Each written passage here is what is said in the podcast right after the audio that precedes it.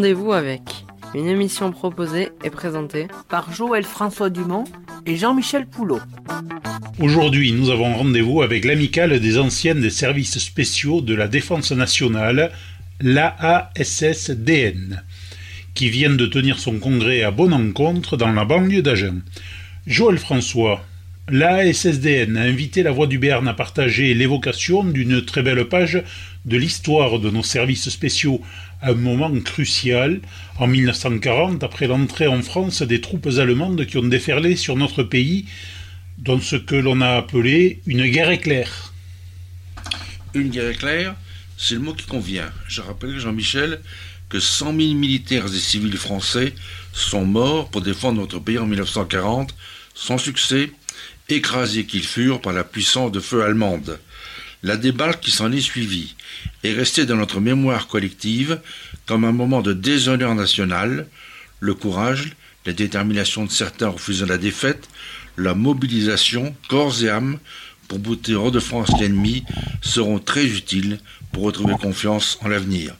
Les premiers à se ressaisir, imaginant des conditions d'armistice très dures, seront les hommes et les femmes du 2 bis, notre service des renseignements, qui, comme le veut la tradition, se transforme en cinquième bureau pour regrouper le service de renseignement et celui de contre-espionnage en cas de guerre.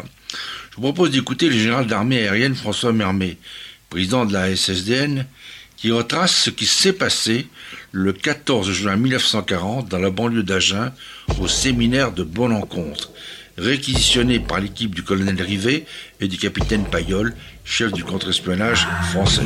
Entends-tu le vol noir des corbeaux sur nos plaines? Ami, entends-tu les cris sourds du pays qu'on enchaîne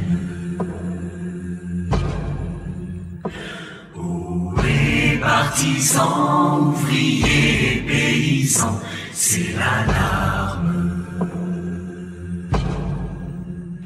Ce soir, l'ennemi connaîtra le prix du sang et des larmes. Madame la Générale et Messieurs les officiers généraux, Madame la Mère, mes chers camarades, chaque année, le congrès de notre amicale est l'occasion de nous retrouver sur un thème. Malheureusement, l'année dernière, en raison de cette pandémie, il nous a été impossible de tenir congrès.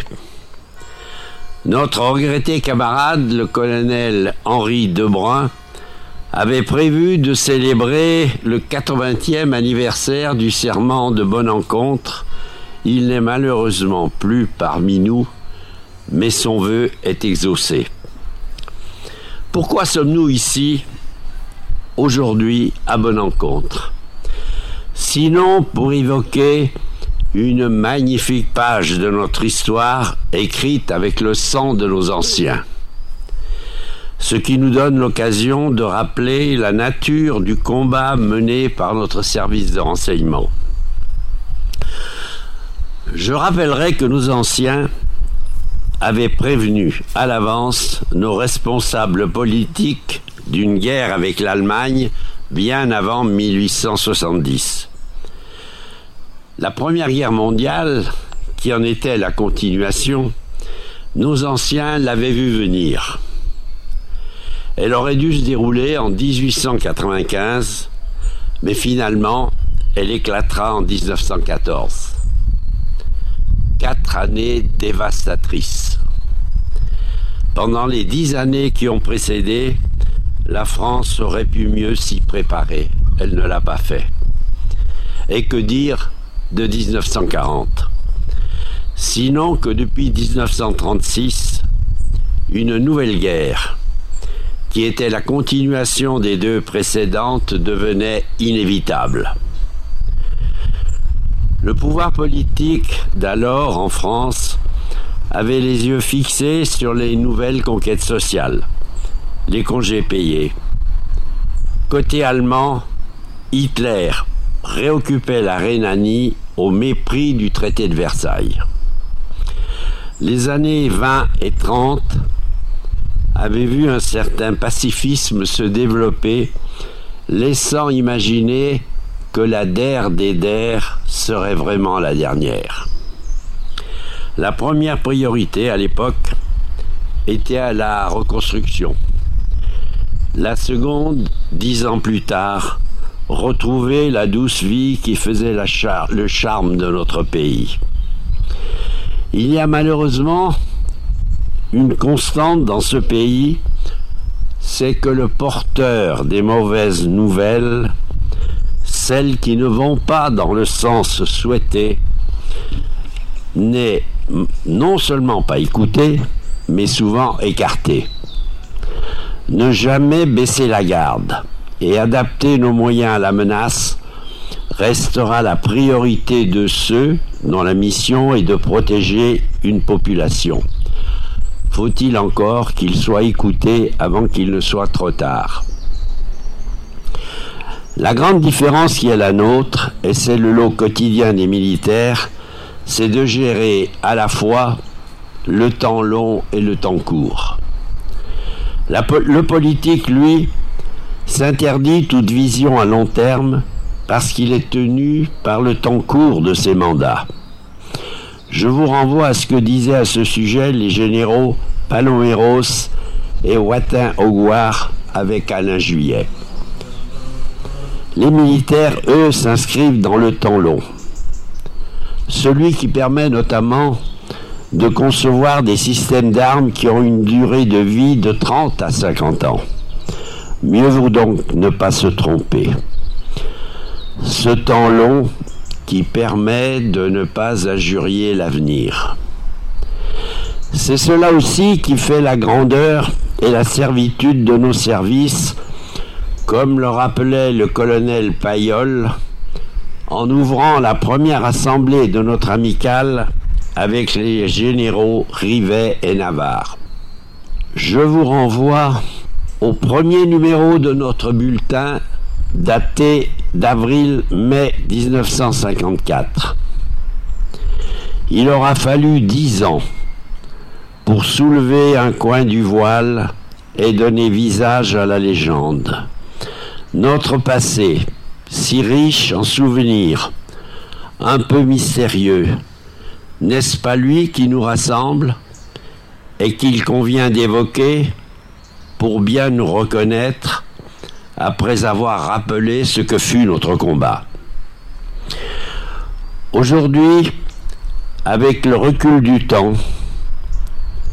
je vous propose de lever un peu plus ce voile pour rappeler ce qui s'est passé à Bonne Encontre en commençant par le 14 juin 1940. Le témoignage de Paul Payol, qui a été un des acteurs centraux, est là pour nous rappeler ce moment tragique de notre histoire. Parmi nous, ici, à Bonne Encontre, aujourd'hui, plusieurs d'entre vous ont une mère, un père, un grand-père, une grand-mère ou un proche qui se sont engagés corps et âme dans ce combat de l'ombre. Je demande à Anne-Marie Payol,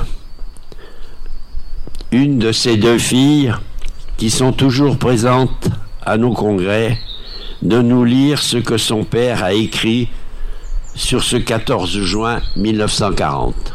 Le 14 juin 1940, près d'Agen, dans la cour du séminaire de Bonne Encontre, le cinquième bureau de l'état-major de l'armée donnait naissance à l'organisation nouvelle du contre-espionnage français. Nous n'avons pas le mérite d'avoir choisi notre destin. Le devoir nous imposait de poursuivre notre mission.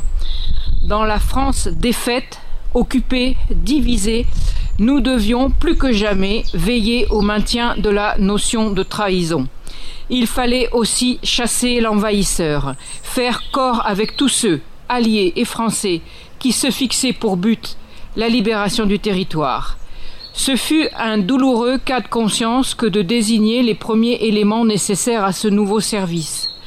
Le personnel du cinquième bureau, unanime, n'accepta de se disperser qu'avec la certitude d'être rappelé ou utilisé. ai-je besoin de dire que tous ont fait leur devoir avec cette abnégation et cette discrétion qui n'appartiennent qu'aux meilleurs serviteurs du pays? C'est donc ici, à bonne encontre, que des éléments de notre armée, refusant la défaite, ont été les premiers à décider de poursuivre le combat. Le 22 juin, écrit le colonel Payol, dans un bureau voisin, soudain, s'élève une voix. L'honneur, le bon sens, l'intérêt de la patrie commandent à tous les Français libres de continuer le combat là où ils seront et comme ils pourront. C'est De Gaulle qui, de Londres, exprime et endurcit notre résolution prise la veille à Bazas. Continuer là où nous serons et comme nous pourrons. Le lendemain, après la signature de l'armistice la veille avec les Allemands, la clause dissolvant nos services est confirmée, avertit le colonel Rivet, qui prévoit des conditions d'armistice très dures. En attendant d'avoir confirmation de l'étendue des zones occupées et libres, le choix sera entre se replier sur Alger ou choisir la clandestinité. Notre destin ne s'arrête pas là, déclare le colonel Rivet, qui ajoute Notre action doit se poursuivre, invisible et secrète. Aucune autre attitude n'est concevable. La position de Végan est claire, la guerre continue, l'armistice n'est qu'une suspension d'armes. Il m'a dit textuellement Quoi qu'il arrive, la ligne de conduite de nos services comme celle de l'armée implique que l'Allemagne doit être traitée en ennemi et l'Angleterre en allié. C'est ainsi, deux jours plus tard, je cite le colonel Payol, les services spéciaux se recueillent longuement le 25 juin 1940 autour du monument de Bonne Encontre. Le colonel Rivet trace le devoir de chacun, poursuivre le combat dans la clandestinité. Tous en font le serment. Tous, cela signifie tous les officiers, les sous-officiers, tout autant que les personnels civils présents à Bonne Encontre. La deuxième page d'histoire, elle aussi méconnue, est l'hommage que nous rendrons aux Merlinettes dont le colonel Payol disait Je les ai encouragés, admirés et pleurés. Ces opératrices radio, parachutées de Londres ou d'Alger pour assurer les transmissions. Notre camarade Jean-Georges Jaillot-Combelas nous en parlera pendant nos conférences. De même, Monique Taillandier évoquera la mémoire des membres du réseau Morange créé par son père Marcel, fait compagnon de l'ordre de la libération à titre posthume. Enfin, je rappellerai cette phrase de Bossuet. Le plus grand outrage que l'on puisse faire à la vérité est de la connaître et en même temps de l'abandonner ou de l'oublier. Phrase que le colonel Payol avait mise en exergue de son livre Services spéciaux. Je vous remercie. Demain, du sang noir séchera au grand soleil sur les routes. Sifflez, compagnons, dans la nuit, la liberté nous écoute. Alain Juillet, à bonne encontre, quand les anciens se retrouvent, à quoi pense-t-il? D'abord un sentiment de, fierté euh, en pensant à ce qu'ils ont réussi à faire euh, dans des conditions incroyables et un immense espoir dans ce pays parce que quand on a à chaque époque des gens capables de s'engager avec tous les risques que ça représente, eh on se dit que le pays peut encore continuer longtemps. Donc c'est une, moi c'est un sentiment fantastique en définitive en mettant les pas euh, dans, une, dans quand on souhaite, on fête un anniversaire comme celui-là euh, et qu'on pense à ce qui s'est passé, ben on ne peut qu'être admiratif d'abord pour leur courage, pour leur volonté, pour leur sens de la France et de l'État.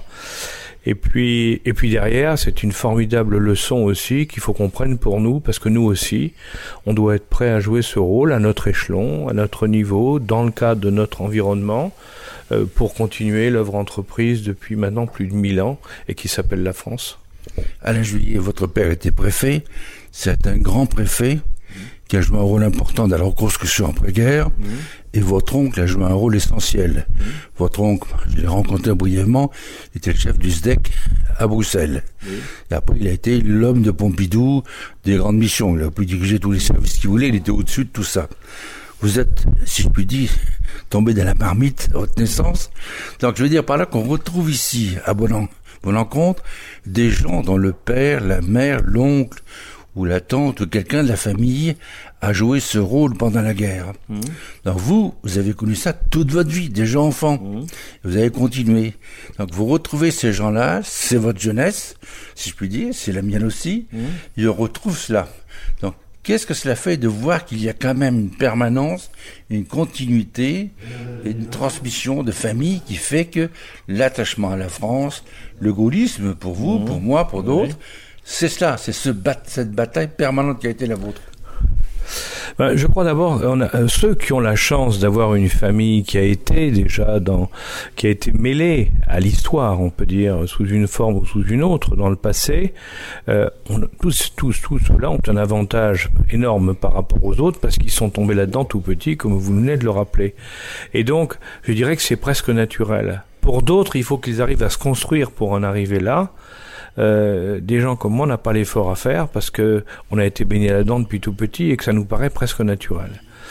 Euh, ceci étant, il faut quand même avoir la volonté de le faire, même si on est tombé dedans tout petit, parce que la tentation est grande de ne rien faire.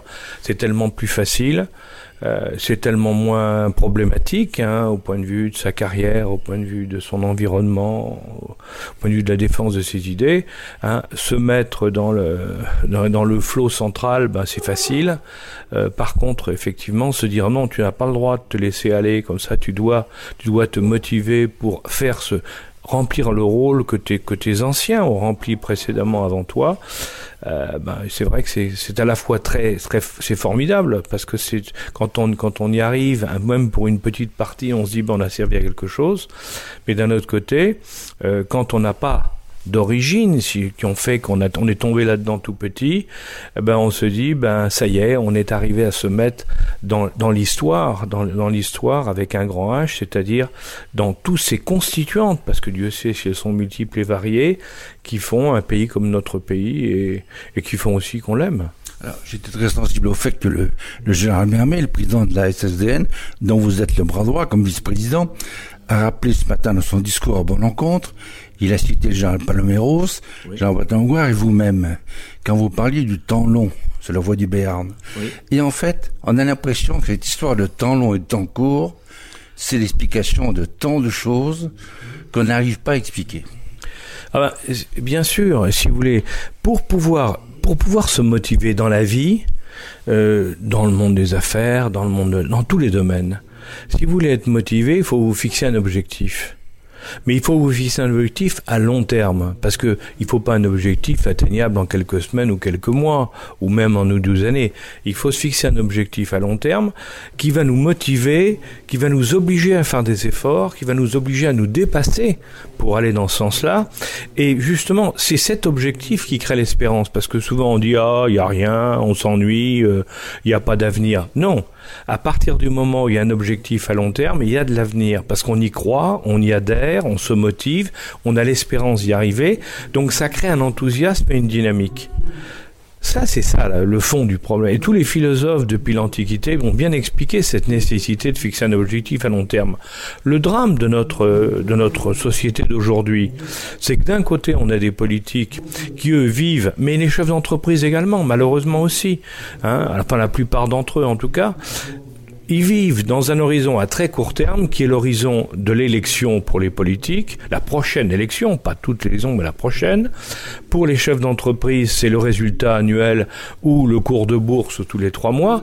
Alors évidemment, comment voulez-vous fixer des objectifs à des gens quand votre objectif à vous, il est tellement court qu'il ne peut pas avoir d'objectif réel et sérieux et crédible, si je peux dire? Alors, et vous ajoutez à ça qu'avec la numérisation du monde actuel, avec la médiatisation du monde actuel, on est dans un monde de l'éternel présent. C'est-à-dire que on ne pense qu'au présent, et les nouvelles modes, on l'a vu, veulent détruire ou déconstruire l'histoire, hein, oublier le passé, ne regarder que le présent, et considérer qu'il n'y a pas de futur parce que c'est le présent qui est important. Mais quand vous vivez dans un présent certains veulent croire éternel, ben, il est évident qu'à ce moment-là, vous vivez dans un monde qui ne peut pas avoir d'espoir, puisqu'il n'y a aucun objectif. Les hommes et les femmes de l'ombre chargés du renseignement aiment et respectent les traditions, même discrètement. Ils n'oublient jamais d'honorer la mémoire et le sacrifice des anciens pour l'exemple qu'ils ont su montrer. Avec ceux qui ont survécu, ils s'attachent lors de ces rencontres avoir une pensée pour ceux qui sont tombés au champ d'honneur, sans oublier pour autant les camarades qui les ont quittés en cours d'année. Pour beaucoup, c'est d'autant plus facile qu'ils ont un père, une mère ou un proche qui n'a pas hésité à se jeter dans la bataille. Ils ressentent peut-être plus que d'autres ce besoin de réaffirmer leur foi en notre collectivité nationale qui a connu le prix du sang. Ce fut aussi le cas du grand-père et du père d'Eddie Bélassine au séminaire de Bonne Rencontre. Il nous livre ses sentiments. Le sentiment premier, c'est de vivre, ou plutôt de ressusciter un, événement euh, méconnu et qui est euh, emblématique de l'histoire de France, au même titre que le serment de Koufra, au même titre que l'appel du général de Gaulle. Euh, c'est finalement une poignée d'hommes qui, de précurseurs, qui avaient vu venir la guerre, qui avaient vu arriver la débâcle de 40, et qui les premiers se sont réunis pour refuser d'être vaincus et d'entrer en résistance.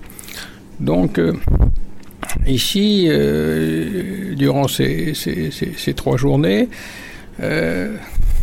nous avons évoqué le souvenir des premiers résistants à l'occupation nazie. Et c'est effectivement un, un symbole, euh, un symbole très fort et très puissant. Alors, on voit aussi autre chose. On voit ici les fils, les filles de ces résistants.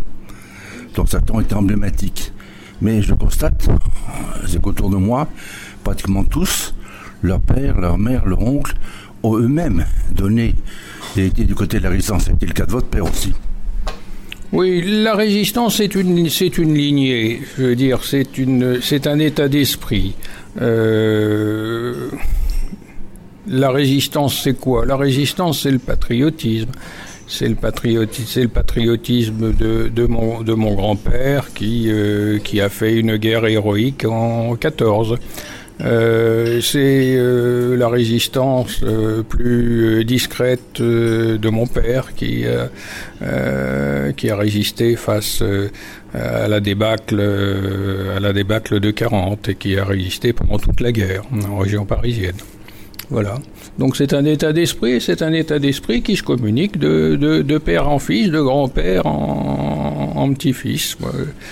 Les, la cérémonie que j'ai vécue aujourd'hui, euh, c'est une cérémonie que, qui est une répétition des cérémonies que j'ai vécues lorsque j'avais 5, 6, 10, 11 ans. Comment peut-on expliquer que des pages d'histoire aussi belles soient méconnues dans ce pays? Oh, j'imagine qu'il y en a d'autres. La résistance, par définition, est modeste. Tous les grands résistants étaient des gens euh, modestes, euh, qui n'ont jamais fait valoir leur, euh, leur état de service. Comment, comment, comment exprimer ce, sentiment? Les résistants ont toujours, ont toujours à l'esprit une sorte de complexe, celui de complexe de ne pas en avoir fait assez. Euh, donc même ceux qui sont qui sont euh, qui, ont réalisé des, faits absolument exceptionnels trouvent que euh, ils, ont fait que leur devoir et souvent ils estiment qu'ils n'en ont pas fait assez. C'est assez curieux de, de, trouver cet état d'esprit chez, tous les résistants, chez tous les, combattants héroïques, on retrouve cet état d'esprit. On retrouve la même chose finalement. Euh, parmi les membres de l'amicale des anciens des services spéciaux de la défense nationale, il y a des gens qui ont accompli des actes exceptionnels. Et ce sont des gens d'une discrétion totale et qui sont abordables, qui qui savent parler, qui sont simples et qui ne se mettent pas en avant. Et Dieu sait qu'ils ont fait des choses considérables vous connaissez peut-être un peu ce milieu. Comment est-ce que vous jugez ces gens? L'humilité est la contrepartie de l'héroïsme. L'héroïsme flamboyant que l'on retrouve sur les, sur les, grands, grandes fresques ou les, nos, nos, nos grands héros mythiques euh, bon, sont, certes, sont certes nécessaires, mais l'héroïsme profond, l'héroïsme d'un peuple qui combat pour la liberté de sa terre, est souvent un héroïsme humble, méconnu. Effectivement, cette amicale regroupe des gens tout à fait exceptionnels qui ont vécu et qui ont, fait des choses euh, tout à fait exceptionnelles. Ils ont eu ils ont le sentiment tout simplement d'avoir servi leur patrie euh, et d'avoir fait leur devoir. Euh... Général François Mermet, qui est le président de la SSDN, a déclaré à bon notre mission est de faire œuvre de vérité et de tirer de l'oubli des personnages de l'ombre au passé et aux activités extraordinaires. C'est une belle formule, mais je crois que surtout c'est une, sorte de, fraternité. On se retrouve ici entre, deux gens qui partagent les mêmes valeurs et, finalement qui discutent de beaucoup d'autres choses. On le voit dans les, conversations euh, que l'on peut avoir entre camarades. Euh, on discute de... Euh, on ne parle pas finalement du passé, on est assez discret sur le passé, pourquoi? Parce qu'un homme de renseignement, c'est un homme qui voit l'avenir, qui essaye de deviner l'avenir et qui agit en conséquence. Un homme de renseignement, c'est un homme qui certes qui connaît l'histoire, qui, euh, qui a tiré les leçons du passé, mais qui s'efforce à tout moment de, d'éclairer l'avenir. Parce que finalement, le métier, euh, du renseignement, c'est de déceler dans tous les indices faibles quels vont être nos lendemains.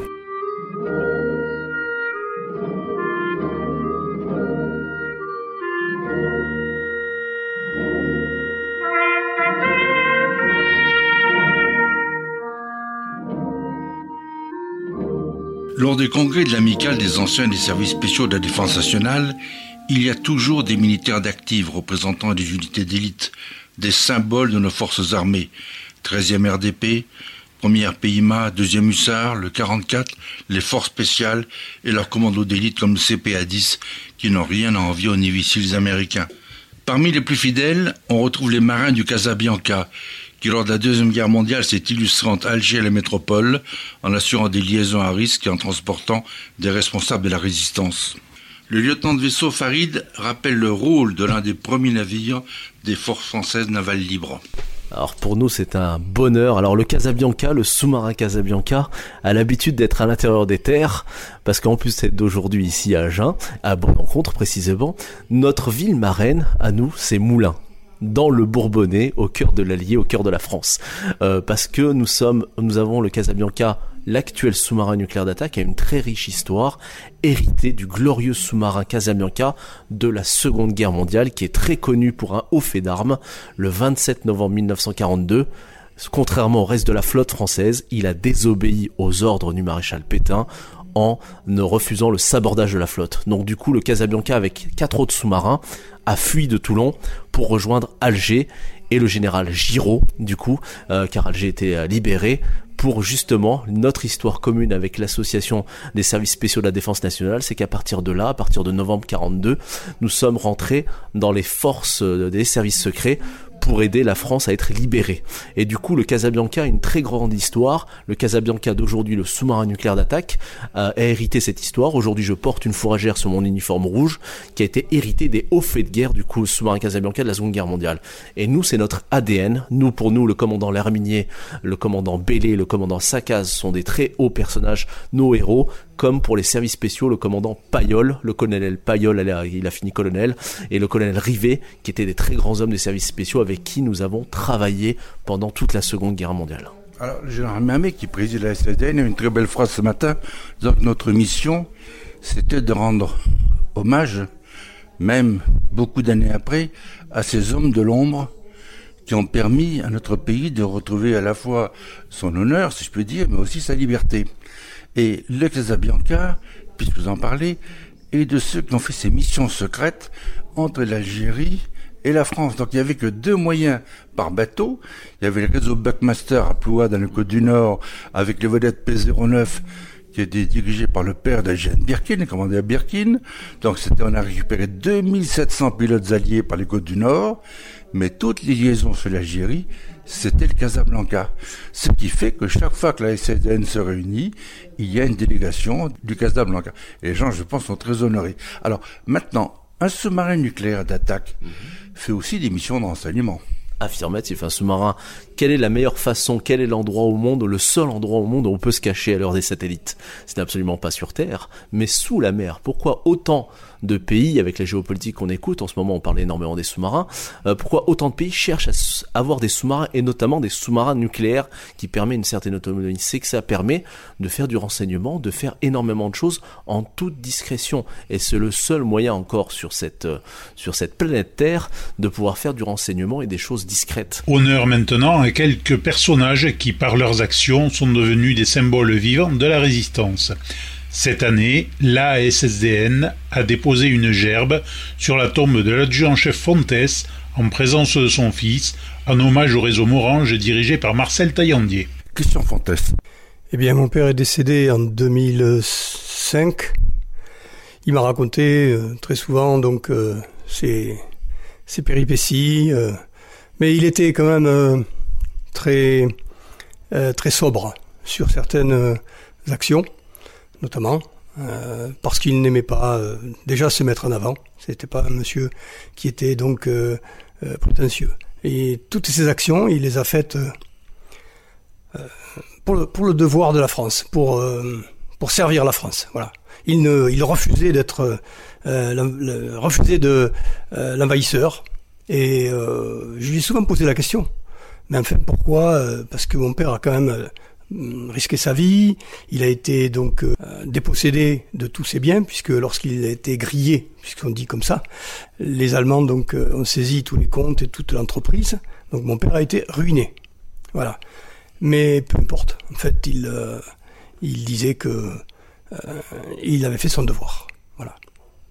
Alors, on retrouve ici les fils, les filles, euh, les neveux euh, euh, de, ceux qui, pendant cette guerre, ont été dans des réseaux.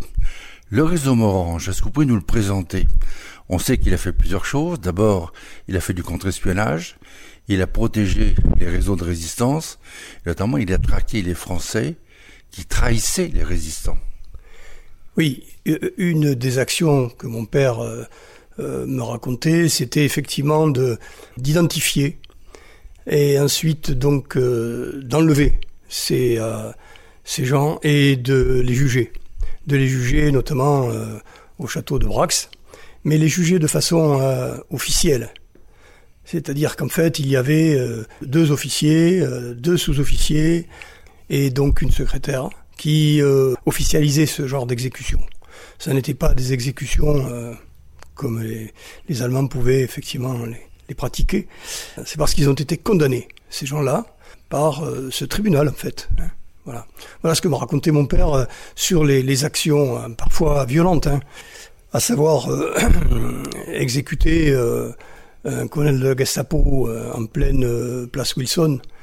C'était quand même quelque chose de, violent, mon père aussi a raconté souvent des anecdotes à savoir que il avait euh, euh, soustrait du café, du café vert qui était une denrée donc chère à l'époque. Hein, et qu'il l'avait revendu aux Allemands. Alors ça, ça c'était c'était son son petit plaisir de dire ça parce qu'il les avait roulés quoi. Et il considérait que les Allemands à l'époque étaient un peu euh, un peu gauche, on va dire un peu euh, un peu maladroit quoi. Et donc ils en ont profité.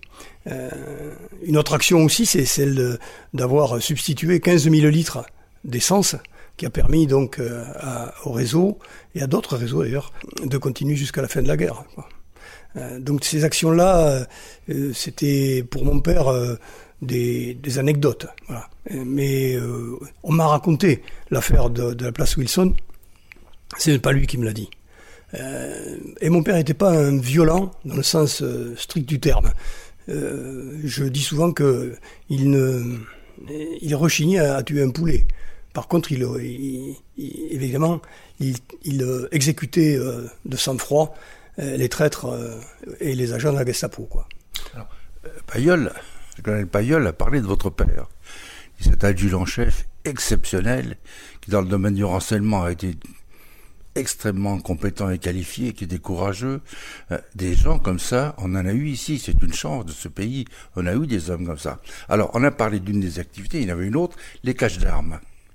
Alors là, je crois que ce réseau Morange travaillait avec des réseaux de policiers et de gendarmes pour cacher des armes, pour, au moment de la libération, que les maquis puissent euh, jouer leur rôle. Oui, tout à fait. Le réseau Morange collaborait donc avec euh, euh, les gens de la DST, la police et donc la gendarmerie. Beaucoup de gendarmes donc étaient acquis à, la cause. Hein, et bah, il y a des gendarmes aussi. Hein et prenez des risques d'ailleurs. Et puis donc euh, le réseau Morange organisait ça de façon euh, stricte pour éviter donc euh, les dérapages, hein, parce que ils, étaient donc ils étaient mortels ces dérapages. Voilà. Et donc il collaborait étroitement avec les services de police et ça a rendu de très grands services effectivement au, au contre-espionnage. C'est un des réseaux qui a eu une reconnaissance nationale à la fin de la guerre. Il n'y en a pas eu beaucoup, plus cela. Mais il faut dire qu'on avait beaucoup de réseaux et tous c'était une qualité souvent inégale. Oui, euh, ce n'est pas mon père qui dirait ça, quoi. Il ne dirait pas ça. Il disait que effectivement, euh, euh, tout le monde a servi la France à l'époque, hein. enfin tout au moins du bon côté, mais que le réseau Morange a participé effectivement de façon active à gagner la guerre. Je lui ai euh, mais pourquoi euh, quelles, étaient tes motivations, quoi? Enfin, euh, risquer la vie comme ça, ta vie et celle des autres. Et, mon père m'a répondu, humblement, j'ai fait mon devoir. C'est tout. Il a fait son devoir. Talandier, vous venez vous exprimer à la tribune au congrès de l'amicale des anciens services spéciaux ici à Bonne Rencontre. Quand s'appelle Talandier, c'est un grand nom d'édition. Mais oublier c'est aussi un grand nom qui rappelle la résistance. Vous êtes la fille d'un des résistants les plus notoires qui a dirigé un réseau d'enseignement, le réseau Morange, qui a joué un rôle capital. Il y a beaucoup de réseaux qui étaient importants, mais il y a des réseaux qui étaient essentiels. Et le réseau Morange a été un très grand réseau. Est-ce que vous avez gentillesse d'évoquer le souvenir de monsieur votre père et aussi de cette époque, un peu ce que vous avez dit tout à l'heure? Euh, effectivement, mon père a créé le réseau Morange en juin 1943. Il euh, a lutté euh, contre les traîtres et la Gestapo et il a eu de, nombreuses actions pendant cette période qui a permis de sauver certains réseaux euh, de, de, capturer des ennemis, de également de, joindre euh, Donc, assurer la sécurisation des réseaux existants, des transmissions avec l'Angleterre, et, en même temps de protéger les gens. De protéger les gens. Et, également, euh, il a passé il, était le gardien des, armes avec le CDM le camouflage des armes de guerre qu'il pouvait transmettre à différents réseaux. il a donc eu des actions très importantes qui ont permis de capturer des agents de la Gestapo. il avait un de ses agents, Achille Viadieu, qui était notre agent double et qui a permis, euh, il était au RNP, et qui a permis d'obtenir des renseignements euh, considérables et qui ont euh, effectivement permis à la résistance de sauver de, de, de grands nombres de, vies, mais de renseignements qu'il passait avec Alger. Notamment, euh, il a exfiltré euh, la fille du colonel Giraud euh, avec le Casabianca. Il l'a fait passer par l'Espagne. Il a également eu des actions répressives contre les agents de la Bouère. Il a échappé plusieurs, à plusieurs reprises euh, après une dénonciation aux Allemands. Et euh, malheureusement, le 11 juillet 44 à Saint-Martin-du-Touche, il part faire une liaison avec les maquis du Gers, une liaison très importante. Il est dénoncé. Il sera arrêté à un barrage euh, et abattu par la Gestapo. Il n'est pas mort, il sera transporté à l'hôpital Purpan d'abord, puis euh, au siège de la Gestapo à Toulouse. Son corps sera retrouvé euh, après torture et mutilation.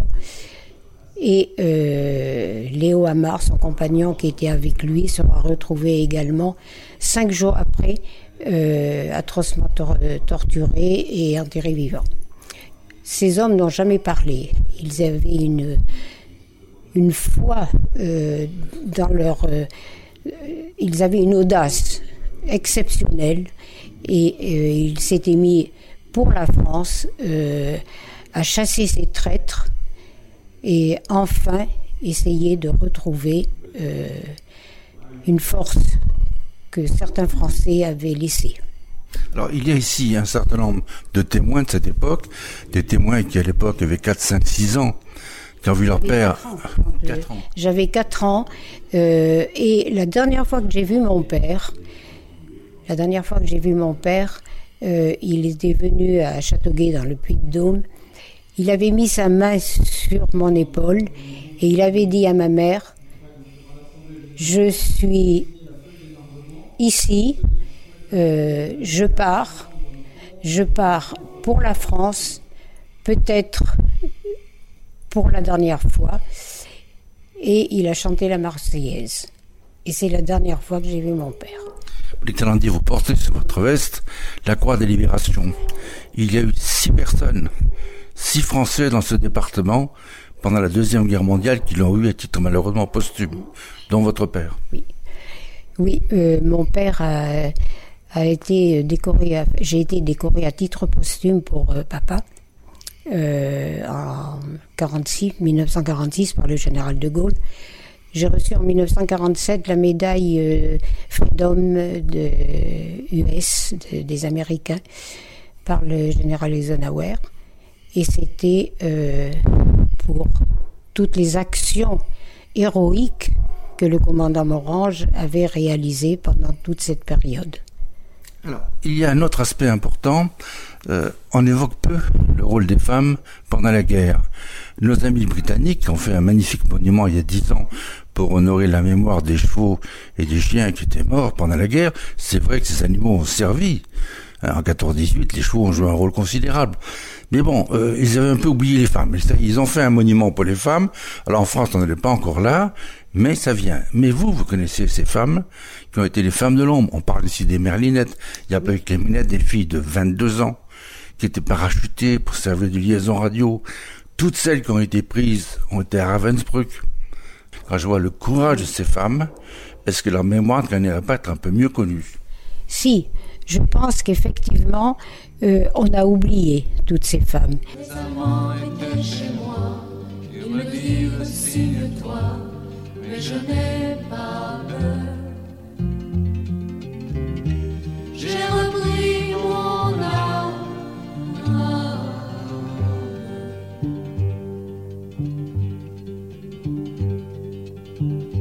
J'ai changé cent fois de nom,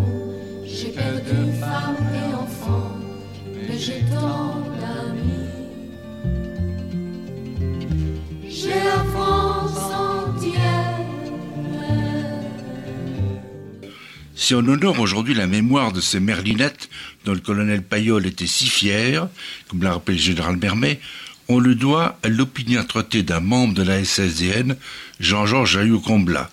C'est ainsi qu'une plaque à Paris les honore désormais à côté du monument dédié à tous ceux qui sont morts pour la France en OPEX. Les Merlinettes, ce sont des opératrices radio créées par le colonel Merlin après le débarquement anglo-américain en 1942. Et il est allé voir le général Giraud. Et sur autorisation du général Giraud, il a été décidé de créer ce corps féminin des transmissions en décembre 1942. Comment expliquer que de telles pages de notre histoire soient inconnues de nos compatriotes? Un début de réponse d'un universitaire, le professeur Christian Tafani. Les Français ont un peu perdu le goût de l'histoire, je pense. J'espère qu'ils vont le retrouver. Et puis, naturellement, la matière de renseignement est une matière euh, discrète, voire confidentielle, ce qui n'arrange pas les choses. Alors, ici à Bonencontre, c'est quand même passé quelque chose d'extraordinaire. Le 14 juin 1940, on a vu un service de renseignement militaire français existant, donc légal, qui a décidé de s'autodissoudre, pensant dans quelques jours, il serait interdit par les Allemands. Ils avaient d'ailleurs raison, c'est ce qui est arrivé. Et c'est de là, avant de les travaux ruraux, que la résistance a eu en France des réseaux de renseignement qui se sont mis en place. Effectivement, c'est une histoire, euh, je dirais, fantastique et merveilleuse. Euh, effectivement, qui consacre euh, ce phénomène, cette prise de conscience et cette décision de résistance qui fut couronnée par l'appel du général de Gaulle et qui marque, euh, je dirais, la, la continuation de, de, la guerre, de nos services qui ont, ont décidé de poursuivre le combat dans des conditions de, de, de cette défaite là et c'est quelque chose d'extraordinaire. Ça mérite d'être connu, ça, ça mérite qu'on le diffuse, qu'on le fasse savoir et pourquoi pas, comme ça a été proposé tout à l'heure, qu'on le fasse connaître dans, dans, dans, les écoles pour montrer toute la négation, la volonté, le courage, l'esprit de sacrifice de ces gens-là à l'époque. Vous n'êtes pas professeur d'histoire, mais vous êtes quand même dans le monde universitaire une personnalité. Est-ce que vous pensez que l'université, l'enseignement en France devait porter un peu plus sur cette période? Ah, bien sûr, mais euh, cet enseignement existe dans, les cours d'histoire euh, contemporaine, euh, d'histoire contemporaine, en, notamment dans les facultés de, lettres, et même c'est abordé dans la faculté de droit. Mais effectivement, et cela mériterait d'avoir d'être accentué, amplifié. Tout à l'heure, un de nos camarades évoquait l'action auprès des écoles. Je pense que cela est tout à fait envisageable. Il existe des, des, des pour cela des, des, circuits qui sont tout à fait euh, consacrés avec l'Institut des hautes études de défense nationale, ce qu'on appelle le trinôme académique, qui relève effectivement, je dirais, euh, au niveau central du, du ministère de l'enseignement supérieur, de la recherche et des armées aujourd'hui. Et je pense qu'il y a là euh, matière à, à travailler, à amplifier ce mouvement auprès des, écoles, avec l'appui, je pense, de, des autorités de l'État. Yvan Chazaliel, vous êtes un des deux douaniers présents ici à Bonne-Encontre. Votre deuxième passion, c'est l'histoire. Vous nous avez conté récemment une très belle page de cette histoire de France qui a été écrite avec le sang de nos douaniers et qui est tout autant méconnue que cet épisode de Bonne-Encontre. Alors, Comment expliquez-vous ce manque d'intérêt des Français pour leur histoire commune? D'abord, je ne suis pas un douanier, j'ai été un douanier, j'ai pris ma retraite, mais douanier un jour, douanier toujours, mais je voulais quand même apporter cette précision, ce qui me laisse un peu plus de liberté de parole. Euh, concernant le rôle des douanes dans les trois conflits mondiaux, euh, pardon, dans les deux conflits mondiaux, mais aussi dans la guerre franco-prussienne, il est très mal connu. Il est connu des initiés, il est connu au sein de la douane, on a fait un gros effort pour euh, former les jeunes générations, leur faire savoir ce qu'avaient fait leurs aînés, mais dans le grand public, je pense que c'est un sujet complètement inconnu. Nous avons consacré une heure d'émission très intéressante, grâce à vous, sur le rôle que les douaniers ont joué avec des gens comme Guilmer ou ces pilotes euh, euh, qui sont dans la légende. Mais ce qu'on a caché, c'est que ceux qui allaient faire des missions de pénétration en territoire ennemi, c'était des douaniers. Alors tout à fait, merci de m'avoir ouvert l'antenne pour pouvoir présenter le, ce qu'ont fait nos aînés.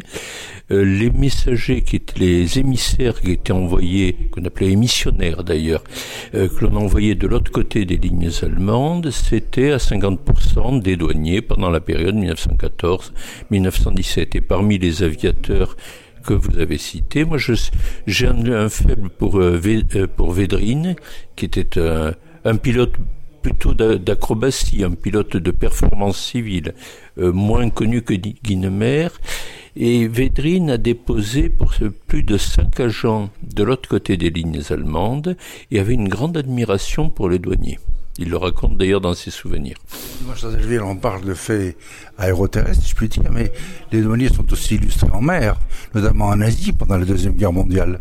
Alors effectivement, euh, la, la, douane était très présente dans, dans le ancien empire colonial et notamment euh, au Vietnam et euh, possédait une euh, marine non négligeable, un certain nombre de patrouilleurs qui euh, ont été réquisitionnés au moment de l'entrée en guerre et dont certains ont mené des actes de résistance contre l'occupation japonaise et notamment lorsque les Japonais envahissent le envahissent l'Indochine et en prennent le contrôle en 1945, c'est-à-dire à l'extrême fin de la guerre en Europe, mais la guerre continue en Asie. Il y a, y a des morts, il y a des, y a des massacres, et il y a une partie extrêmement importante qui se joue en Asie, euh, partie dont nous verrons les retombées en 1945 avec le retour des Français et malheureusement le début de la guerre d'Indochine.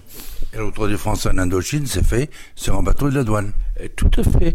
Un, euh, un, des deux patrouilleurs de la douane qui était encore en état malgré les actes de guerre a accompagné la, et transporté la première, le, pardon, l'élément précurseur de la, de la réinstallation de, de l'autorité française au Nord-Vietnam et à Hanoï.